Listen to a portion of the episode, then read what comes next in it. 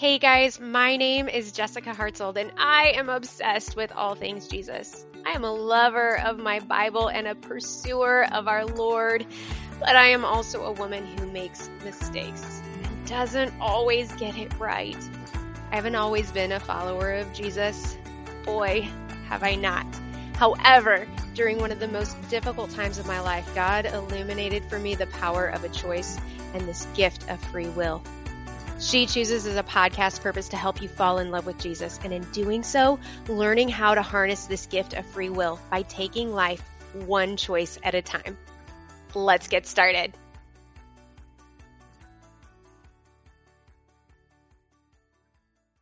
Today, we are stepping into the last two Beatitudes. And I'm really uh, looking forward to wrapping this up. And I would love to hear any thoughts that you have or any things that you've gleaned or that have stood out to you as we have walked through this. So please feel free to drop me a message on Instagram or Facebook. And um, I just want to hear some feedback.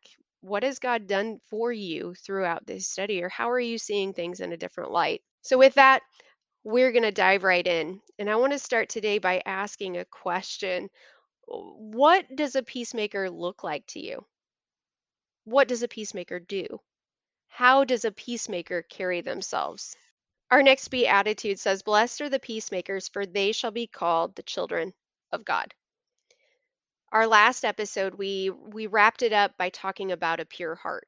We talked about how as we allow God to purify our heart, there's something that's triggered within us and our outlook begins to change and we begin to really love others in a different way. We see them in a different light. It's like this new realm of love is open to us. As God is purifying our heart, we start to see others as the soul that they are. We begin to love them more like Jesus loves them. And it's this absolutely beautiful thing that happens. I had a, an absolutely humbling experience with this years back in my job, I ran into a coworker that was like sandpaper to me. I really couldn't stand working with them. And it felt like every time they spoke to me, they were talking down, they were like condescending, as though they, they questioned my ability to get my job done, a job that I feel so passionate about, that I love. So I sought one of my mentors one day to to figure out, you know, how do you work with someone like that?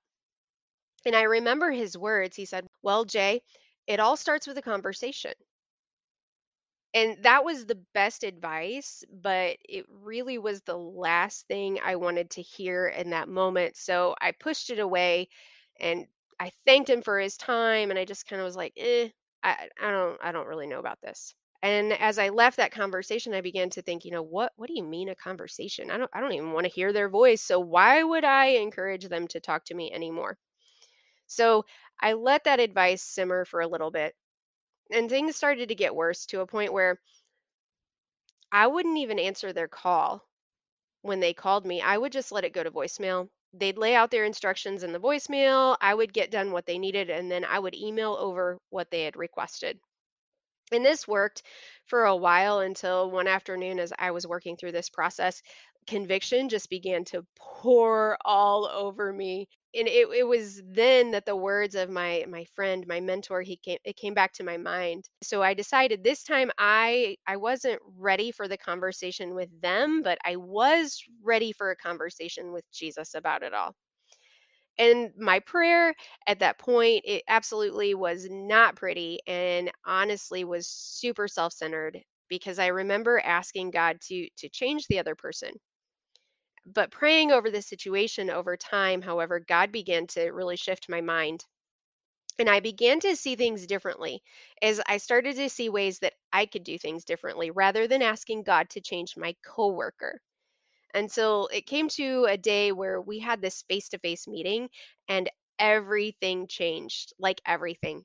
Absolutely crazy, wonderful moment. And I was full of anxiety prior to that meeting and I remember praying before I left for the office that day. My words, my prayer changed substantially as God dropped a new thought into my mind. What what if I began to see them the way he sees them?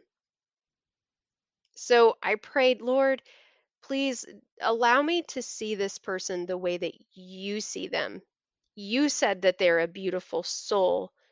Help me see them as a beautiful soul. Guys, this eh, has been one of the most beautiful prayers that God has answered for me.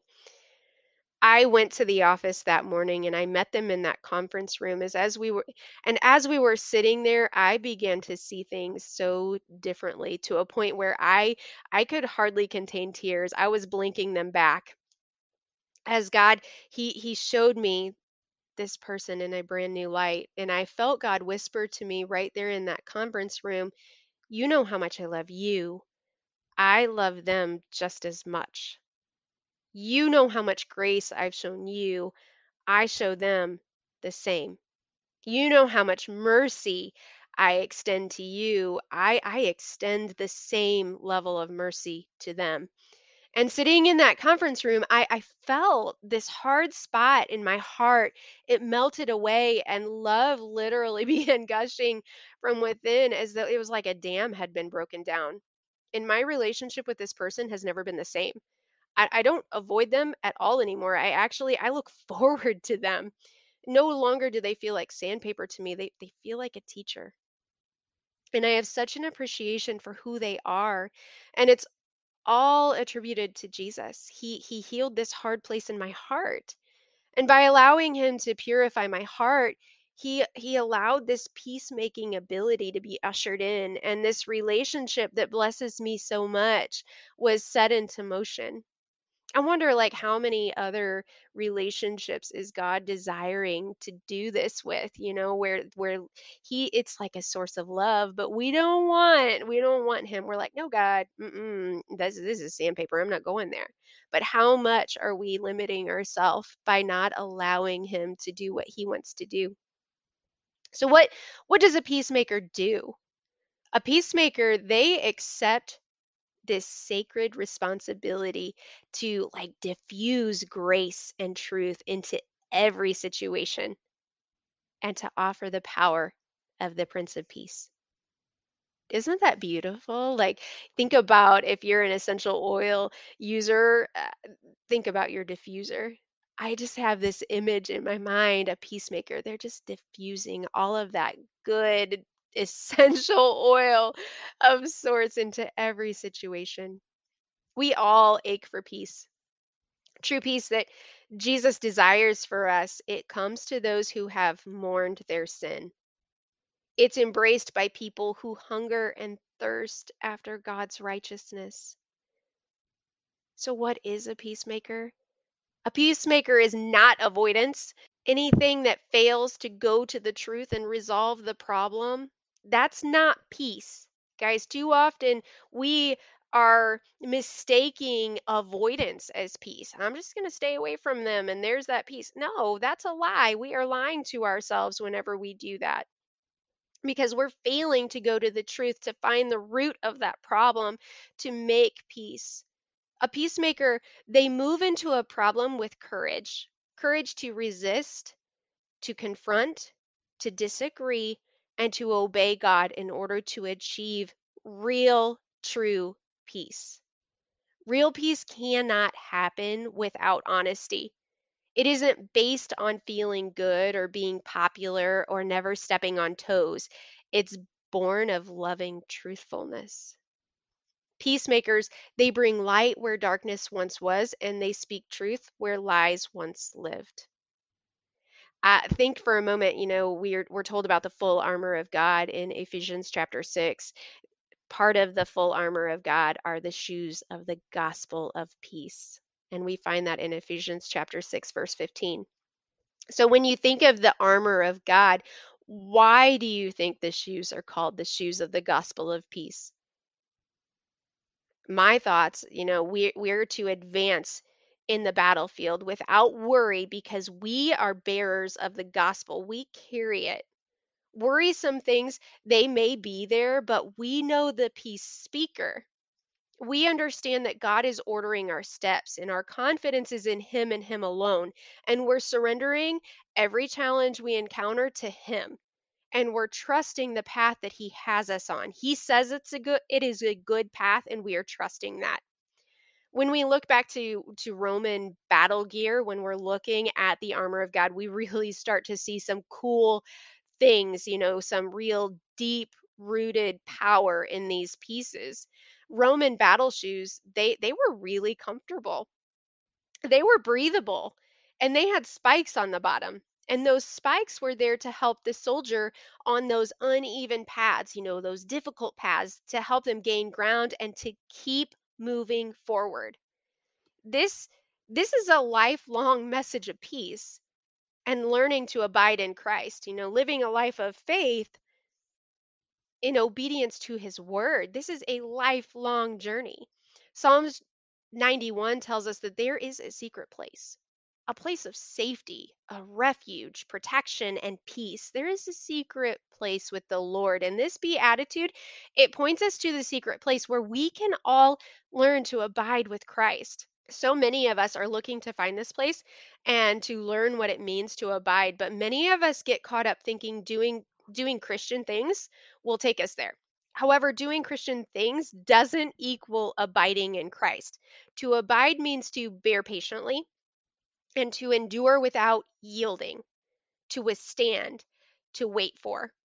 Too often we think to abide means just nothing you know you're you're just to abide is not doing anything but to abide is a verb we see that whenever we just look i said that that means to bear patiently to endure without yielding to withstand to wait which is where many of us we're getting tripped up whenever we think to abide is not to do anything we don't think it should take any effort and we don't want to accept that to abide is action and it actually involves effort a whole crazy lot it's not the afternoon rest that we might mistake it for.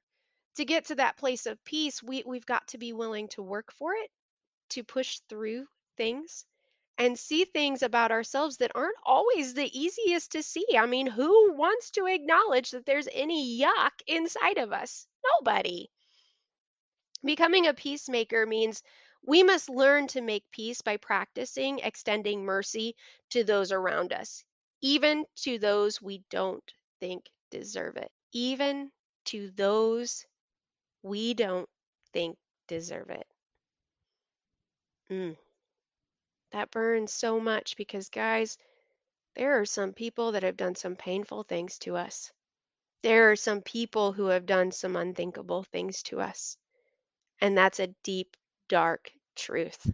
Being that peacemaker and learning to extend mercy is not for the faint of heart. But this does, it leads us into our next beatitude, this last beatitude, where it says, Blessed are they which are persecuted for righteousness' sakes, for theirs is the kingdom of heaven. Guys, we endure injustice. Christians endure injustice. When you look at scripture, there's a lot of painful things. Those disciples, oh my word, were they persecuted. This says, Blessed are you when others they revile you and persecute you and utter all kinds of evils against you falsely on my account. Jesus said that. He says, Rejoice and be glad, for your reward is great in heaven, for so they persecuted the prophets who were before you.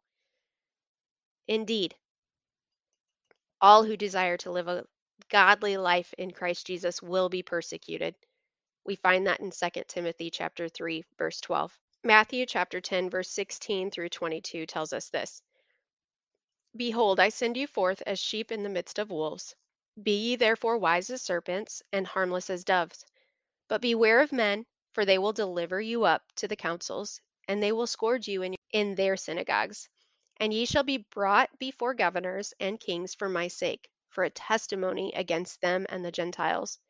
But when they deliver you up, take no thought of how or what you will speak, for it shall be given you in that time, in that same hour, what ye shall speak. For it is not ye that speak, but the Spirit of your Father which speaketh in you. And the brother shall deliver up the brother to death, and the father the child, and the children shall rise up against their parents and cause them to be put to death. And ye shall be hated of all men for my name's sake, but he that endureth to the end shall be saved. Friends, the climate of our world has drastically changed towards Christian. Do you realize that over 75% of the world's population live in areas of severe religious restrictions? Persecution is a thing. Persecution is is a relating. It's an evidence that we are part of the kingdom. When persecution comes, whether it's subtle or life-threatening, we're, we're presented with a choice. Will we hide our relationship with Jesus? Do we really love him and trust him more than anything else? Jesus knew he was not alone and he chose to go to the cross. He showed us what courage looks like. Mark chapter 8, verse 31 through 38 tells us this And he began to teach them that the Son of Man must suffer many things and be rejected of the elders and of the chief priests and scribes and be killed, and after three days rise again. And he spake that saying openly. And Peter took him and began to rebuke him. But when he had turned around and looked on his disciples, he rebuked Peter, saying, Get thee behind me, Satan, for thou savorest not the things that be of God, but the things that be of men. And when he had called the people unto him with his disciples also, he said unto them, Whosoever will come after me, let him deny himself and take up his cross and follow me. For whosoever will save his life shall lose it. But whosoever shall lose his life for my sake and the gospel's, the same shall save it. For what shall it profit a man if he shall gain the whole world and lose his own soul? Or what shall he what shall a man give in exchange for his soul? Whosoever therefore shall be ashamed of me and my words in this adulterous and sinful generation, of him also shall the Son of Man be ashamed when he cometh in the glory of his Father with the holy angels. Why do you think Peter rebuked Jesus? For me, he knew Jesus had all power, so why not use that power to stop this unthinkable act? What do you think Peter's expectation for Jesus and his followers was? I think he thought that they were going to live this glorious pain-free life. Or why why does Jesus respond so strongly towards Peter? I feel like he's correcting him. He's drawing him back to obedience with an understanding our ways are not God's ways. Things are not always going to look as we think they should. I feel like Jesus is preparing him for what is to come. We see Peter, he's facing his own paradoxical statements, right? We've been saying that all along as we've journeyed through these these beatitudes. Whosoever will save his life shall lose it. Whosoever shall lose his life for my sake and the gospel's, the same shall save it. That doesn't even make sense to our mind. How does that make sense? You know, think about Jesus said to take up your cross. So what does that mean to you? For me, we we give up our thoughts, our assumptions in exchange for God's plan. God really desires to be the center of our life. What he's telling us is he's teaching us that self denial is a necessity. We have got to live surrendered to our Lord, that he has to be the core of our thinking and the core of our actions, the source of our actions. We have to be deliberate, we have to be willful um, to surrender to him every single day. We have to die to ourselves every single day. And this is a choice, it's a decision that we wake up and we have to make every single day. Following him with that full obedience is something we have to make up our mind to do. And we do that daily to surrender and follow after him. As we wrap up this this study, we saw that the first and the last beatitude, you may have noticed it, they possess the same reward.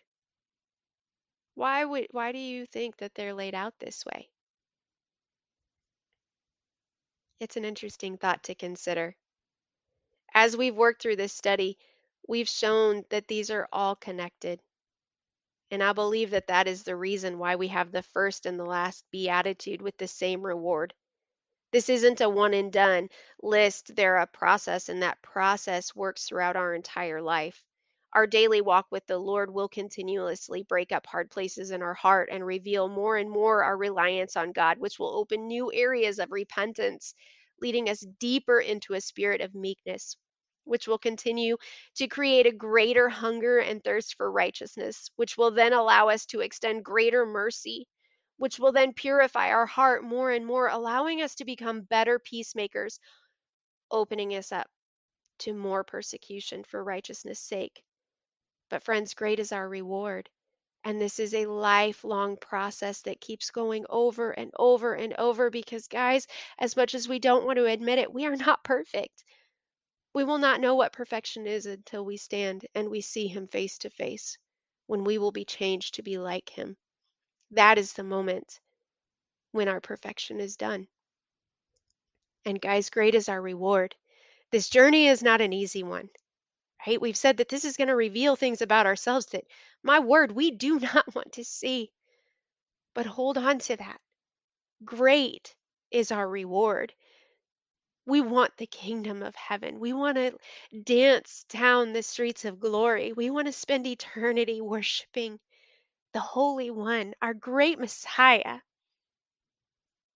So let's continue, friends. We're going to leave this study, but we're not going to leave what this is teaching us. We're going to allow God to continue processing, allowing us to process and learn and see the things that He wants us to see. Because, guys, this is truly a lifestyle that Jesus is laying out for us. I want to live it. Do you?